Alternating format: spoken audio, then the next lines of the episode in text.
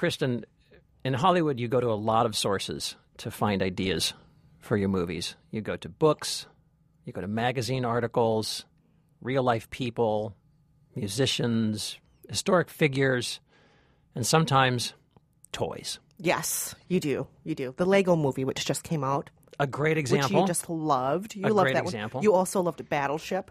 I did not love Battleship. I know you're saying that just to make me angry.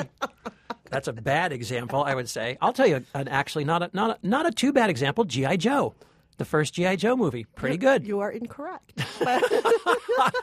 do you do you feel that toy movies generally work or don't work? I think the Toy Story movies work. That doesn't count. Those were those were No, pretend. Those were so- invented for the for the movie. So there was a real Mr. Potato Head in there. There was a Oh. real Barbie in there. a There real were- Slinky Dog. Okay, there was. There you was. got. And, and You you, got me. But you know what? I wish they would make a movie out of for toys. What? A movie called Lawn Darts or Jarts, and then it would just be like, you know how they're illegal in Brooklyn nowadays. So like we can't play lawn darts in Brooklyn as Wait. much as I would love to. What? Did you know we can't play lawn darts in Brooklyn? It's illegal. Why? Because we don't have any lawns, or what? No, because too many people get killed by them in a dense urban area. So, like, have you ever tried to play? You know, you have kids, you have friends. Like, you go to Prospect Park, and this has actually happened to me before, where I try to play bocce ball in the park. Yeah. And it's so densely populated, and all the kids are so helpful that they run up and they grab the balls and bring them back to me while I'm in the middle of a game. But imagine what would happen if I was playing jarts. So what? And so, Jarts the movie. And so you're saying there's been a high fatality rate of, of skinny jeans clad hipsters in Brooklyn with uh, with jart sticking out of their chests? And the poor dogs, because they want to help too. The dogs chase after the jarts while you're throwing them. All right. Well, we'll write a script called Jarts. It'll be about one jart who wants to be something else, who wants to who wants to be a bocce ball. He just wants to be played with in Brooklyn. Somebody play with me. I may be deadly. It's like Edward Scissorhands, only Right. you can't right. get too close or you'll get hurt. Right. But maybe underneath it all, there's love. We'll call him Pointy in the script. All right. Obviously, we're we're talking about this because of Transformers. It's the fourth Transformer movie to come out. Age of Extinction. One of the movies we'll be talking about this And week. And it's a lie. it's It's, a- not going to be extinct. No, the they movie no. never going to end. Number five and number six are already in the works. Of course not. We'll talk about two toy unrelated movies. One is Begin Again, the musical indie rock film uh, from the uh, writer and director of Once, and of course, Obvious Child, a movie that is getting a lot of buzz for its treatment of abortion. All that coming up, but first, let's introduce ourselves. I'm Rafer Guzman, movie critic for Newsday. And I'm Kristen Meinzer, culture producer for The Takeaway, and this is Movie Date. He's a real robot man, flying in his robot land, making all Michael Bay's plans for robots. Has a lot of brand new stars, also some that turn into cars. Aren't they a bit like you and me? Well, now that we've had our fun, Kristen, let's turn to a a, Jarts, a the much more, a slightly more serious topic uh, with this movie, Obvious Child, which has been getting a lot of buzz for a small, very uh, you know very independent movie made by a, a not very well known filmmaker, a no name cast that I think not most Americans would recognize, um, and yet a lot of press on this. Tell us about it. So, unfortunately, you couldn't make it to the screening, Rafer. I, I wish you could, but um, this movie is it's kind of a romantic comedy, just a very trim one. It's only about 85 minutes long, starring Jenny Slate, who some people know from Saturday Night Live. The director you were referring to is named Gillian Robespierre, and it's about a woman who is a stand-up comic who her whole comedy routine is about oversharing stories about her personal life, whether it's how her sex life is going, her boyfriend cheating on her, uh, one night stands, and so on. And in this movie, she goes through a pretty terrible breakup. And while she's in her mourning period from the breakup, she drinks too much and has a one night stand with somebody who comes to her comedy show. And she finds herself unexpectedly pregnant and possibly smitten with this guy and certain that the best decision for her is to get an abortion. Here's a clip. Maybe you want to tell him. No, why? Why? You don't owe him anything. You don't even know this guy. Maybe he just deserves to know that like this happened, that I'm not a psycho, and I'm going to get an abortion. Now, what's interesting to me about this um, is that the male character is Christian.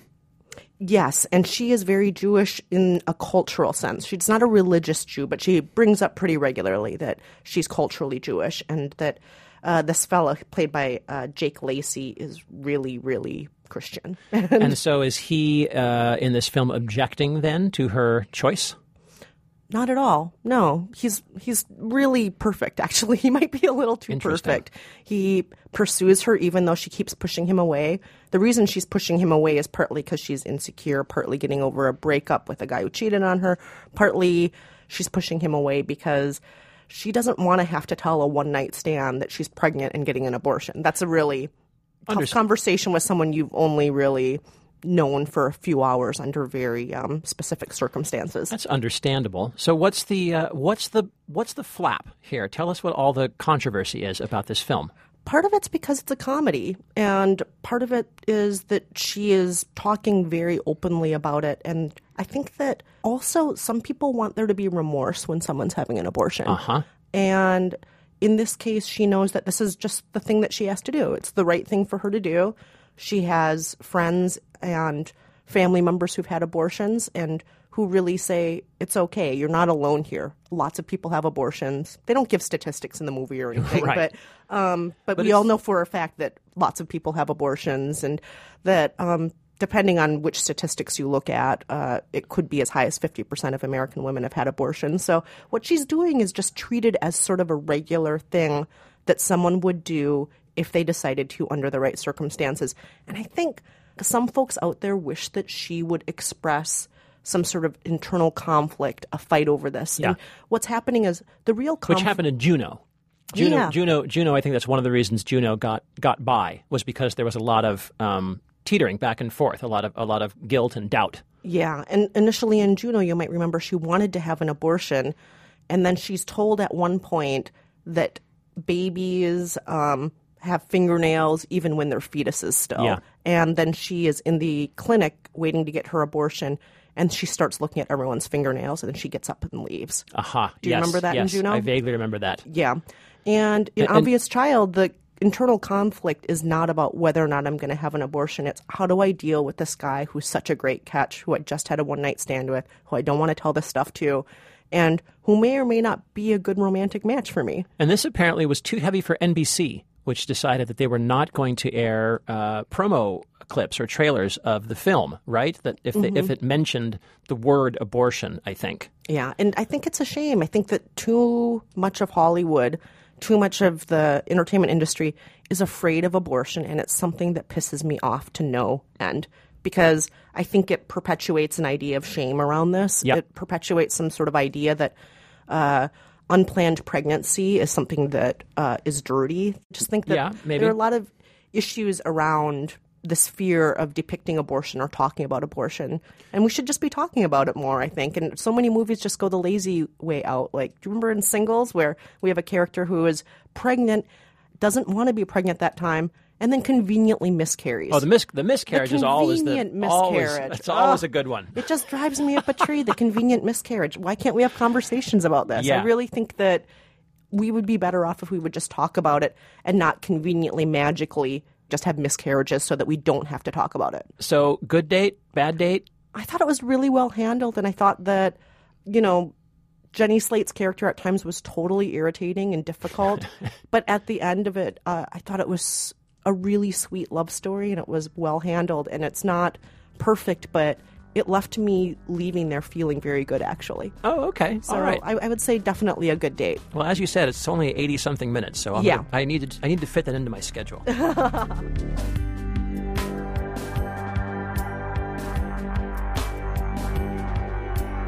On a much less serious topic, this is uh, a film called Begin Again that you, speaking of convenience, um, did not go see. I conveniently did not Yes, show up for that. Yes, you sure did. You sure because you know what? This is the same team that made Once. Yes. And Once is a movie that I could not stay awake for. Yes, I don't know if any of you remember um, the movie Once, which came out uh, many, many years ago now. Was it 10 years ago now, just about? Um, and then eventually became a Broadway musical, which fascinated me because the, the, the main thing about Once was it was about a uh, uh, uh, two musicians who meet and write a song together. And I, I felt that the, the, the title referred to the number of times that they had written a decent song because they, they play the same song over, and Over over. and really, over it has to be about again. 15 times you hear that song in the film. It's the it's their only hit. Yeah. Um, this is basically, uh, uh, you know, something of a repeat. Now we've got Mark Ruffalo as a disgraced record executive. He's an alcoholic, divorced. He's trying to raise a, a daughter, not doing a very good job of it. He's just lost his job goes to a nightclub, an open mic night, and hears a singer uh, played by Keira Knightley who is um, on stage, reluctantly plays one of her songs, and he's taken. He's smitten with the song. He has to produce it. He's going to produce this song and save both their careers. Hold on, wasn't this movie called Music and Lyrics, starring Hugh Grant and Drew Barrymore a few Oh, years there, ago? there, there's, there are many, many movies that you might recognize in this movie. Here's a clip.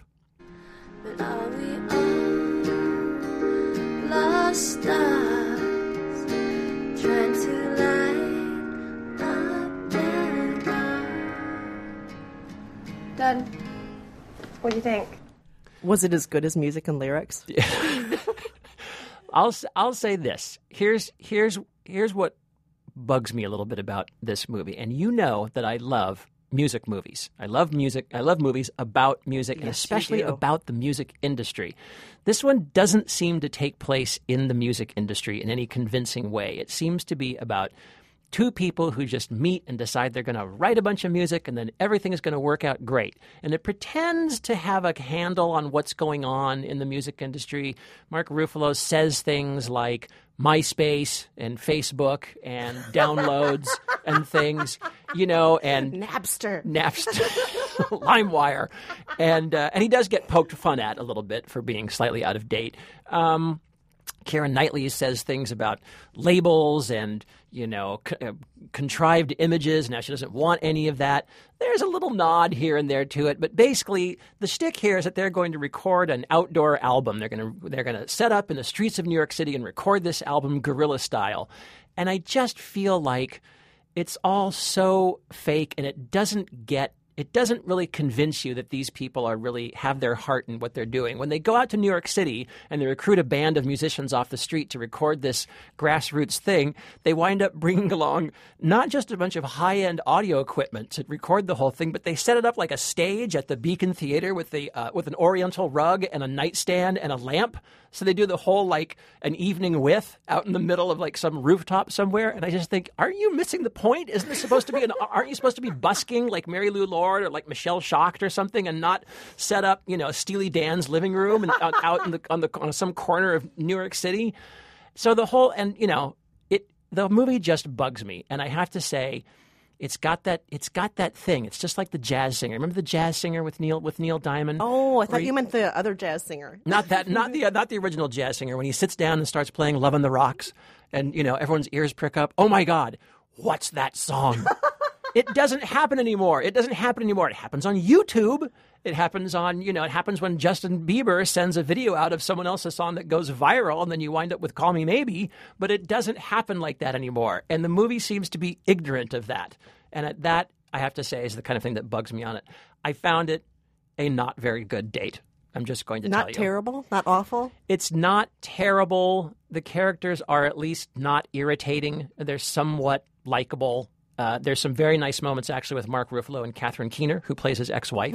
Um, but overall, it just it strikes me as a fake music industry biopic.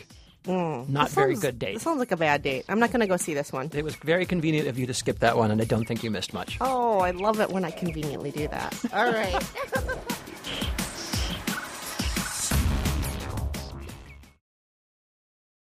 Let's talk about one that I was not conveniently able to skip because um, you and I went to it together. Yes, we did. we were talking about Transformers 4. Transformers 4 Age of Extinction. I dare you, Kristen, to give me a plot synopsis on this. Well, there was that point I turned to you. Well, maybe it happened multiple times actually during the two freaking hours and 45 freaking minutes that we were sitting there. Yep. Where I turned to you and I said, I have no idea of what's going on right now. You certainly I didn't. did that several times. And every time you just kind of put your arms up in there and you were like, eh. Well, I didn't really have much of an answer for you. Um, okay, I'll try to give a brief you. plot Thank you. synopsis of this. Um, so, yes, this is Transformers 4. It takes place a few years after the previous Transformers, which you may remember ended with the climactic battle in Chicago. Now it's the, that Chicago battle is being remembered kind of like 911. You know, there's posters around, sort of, if you see something, say something. Remember Chicago. Um, we don't have Shia LaBeouf anymore. He's gone. He's no longer Thank famous, goodness. as you know. Yes. Um, Mark Wahlberg, still famous. He's playing Cade Yeager. He's a single father and a struggling inventor. He's trying to raise a sexy teenage daughter who only wears short like a shorts. stripper. Yeah, well, and he does he does mention that at one point. Uh, Nicola Peltz plays uh, Tessa, his daughter. Uh, she happens to be dating a, um, th- and I kid you not, an Irish Texas race car driver named Shane. Um, the three of them, uh, through a long series of events, discover an old Autobot that happens to be Optimus Prime, the leader of the Autobots. But because Autobots are being hunted now by humans, especially Kelsey Grammer as some kind of federal agency official despot type, uh, because they're being With the, hunted with the help of Stanley Tucci, let's not with forget. the help with the help of Stanley Tucci as sort of a a, mad Steve, scientist inventor. a mad scientist inventor slash uh, Steve Jobs type, I would say. Mm-hmm. Uh, Joshua Joyce is the name of his character.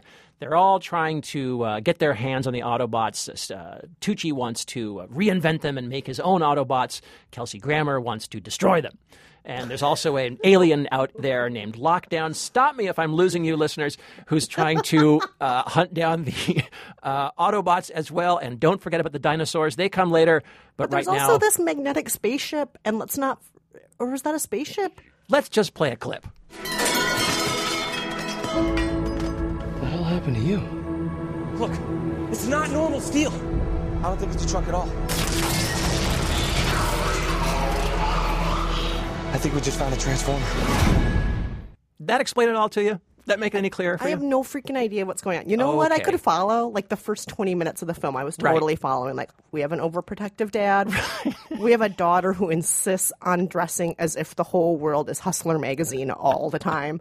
And I'm like, I get it. Overprotective dad. Right, right. So you bought the family drama. Yeah, but I you, actually kind of like the family drama. but you lost interest when As Optimus soon as Prime robots show up. I'm like, oh, why are these robots in this movie ruining everything? Now, uh, did you did you like the first two Transformers? Excuse me, the first three Transformers at all? No, no, don't you remember? I hated them. They made me angry. I was so full of rage over these long, loud movies where all of them do this thing where the the reason they're two hours and forty five minutes is because the final fight sequence is always forty five minutes. It's hard to tell though, really, what's the final fight sequence in this in this film, right? It's really where where what would that be? That that final fight sequence began at sort of like ten minutes into the film.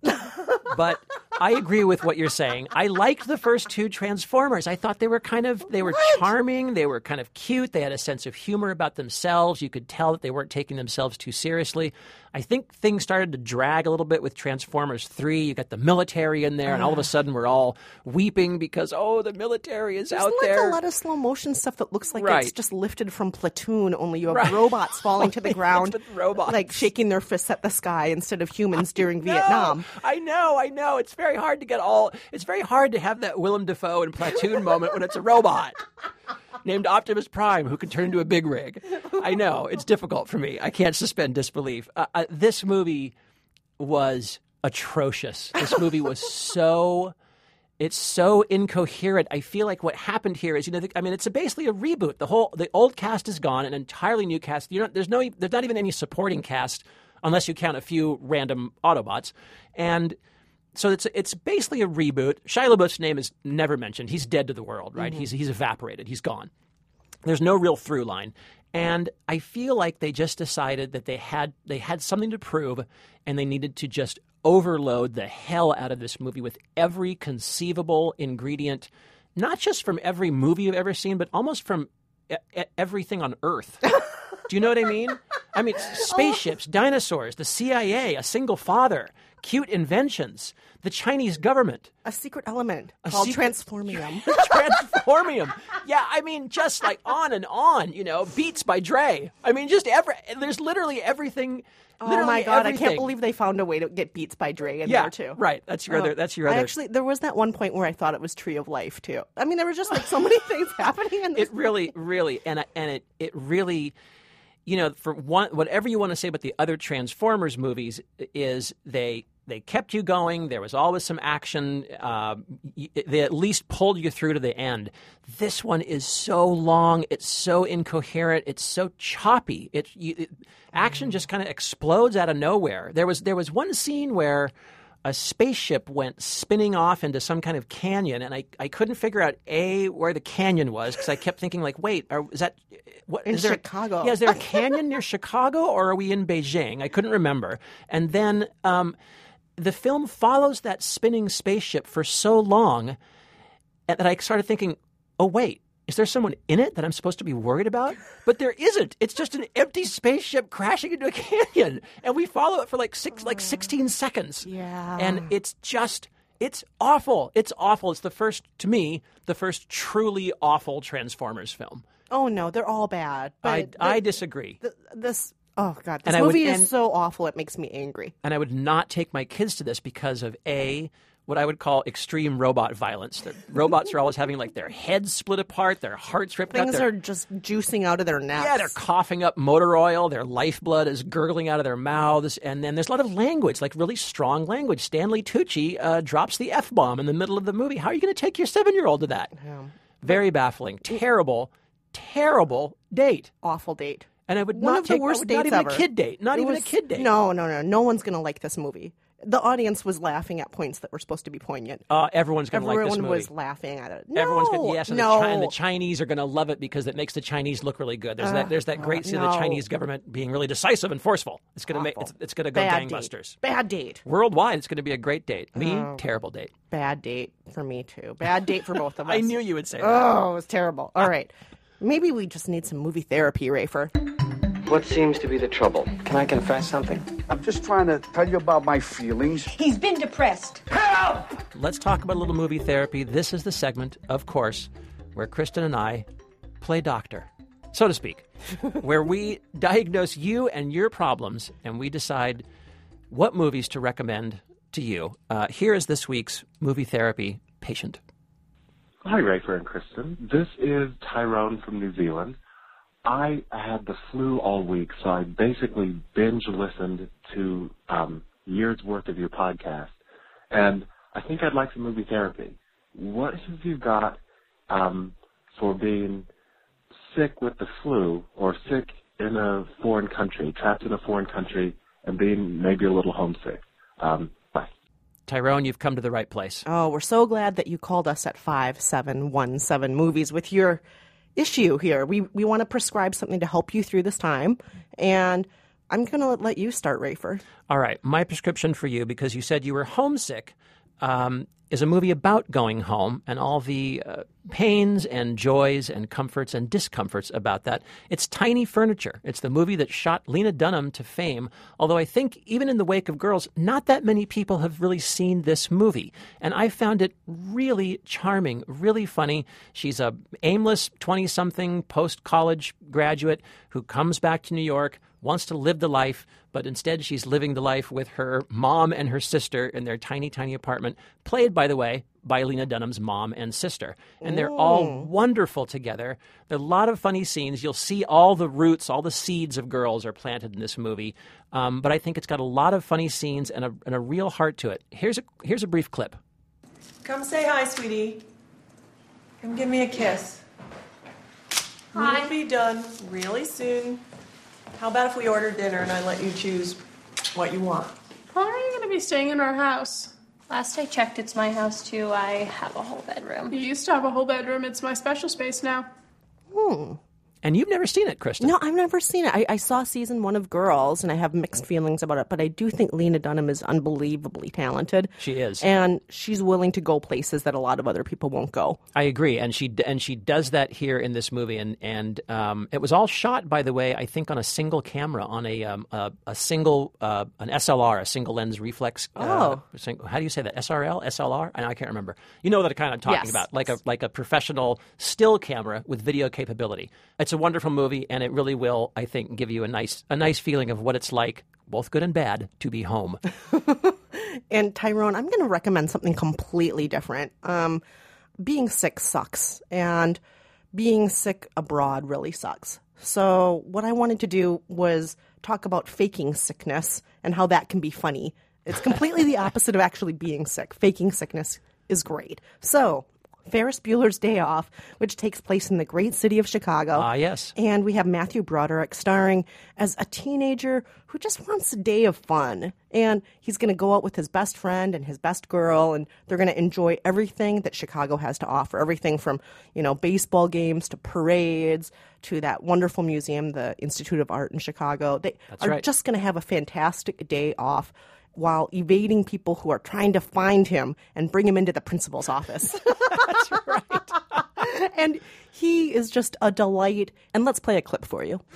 The key to faking out the parents is the clammy hands. It's a good non-specific symptom. I'm a big believer in it. A lot of people will tell you that a good phony fever is a deadlock, but uh, you get a nervous mother, you could wind up in a doctor's office. That's worse than school. You fake a stomach cramp, and when you're bent over, moaning and wailing, you lick your palms. It's a little childish and stupid, but then so is high school. Life moves pretty fast. If you don't stop and look around once in a while, you could miss it. Doesn't it just make you happy? Ah, a little Smiths, a little Cure on the soundtrack. Oh, it's a great soundtrack. All of those old John Hughes movies from the 80s, fantastic. And Ferris Bueller's Day Off, it'll make you feel joyous about life and then good about snuggling back under the covers again, I think, Tyrone. Or I hope it does. Tyrone, take two of those and call us in the morning. and now, Kristen, trivia. So last week we were talking about Jersey Boys. Jersey Boys is a movie that's based on a Broadway musical. A lot of movie musicals are based on Broadway musicals, but we decided to play a clip from a movie musical that doesn't have its origins on Broadway at all. Here's a clip. Tu sais bien que ce n'est pas possible. Je ne te quitterai Mon amour, il faudra pourtant que... The language, I suppose, is kind of a gimme. Ever see this? Yeah, of course. You did. Oh, and you know who else did? A lot of our listeners, including Rita from New York, who wrote, I believe that movie with the song was The Umbrellas of Cherbourg. And yes, it is. Very nice, Movie's Rita. beautiful. I highly recommend it to all the listeners out there. It is. It's a beautiful film. Uh, okay, so this week we're talking, of course, about robots. A lot of robots in movies. There are many, many, many trivia questions we could have formulated for you off of this one, but we chose one of the best, I think. We're going to play a clip of a movie. Here it is. I am ready for you. Fish, plankton, sea greens, and protein from the sea. Fresh as harvest day. Overwhelming, am I not? Are you too startled?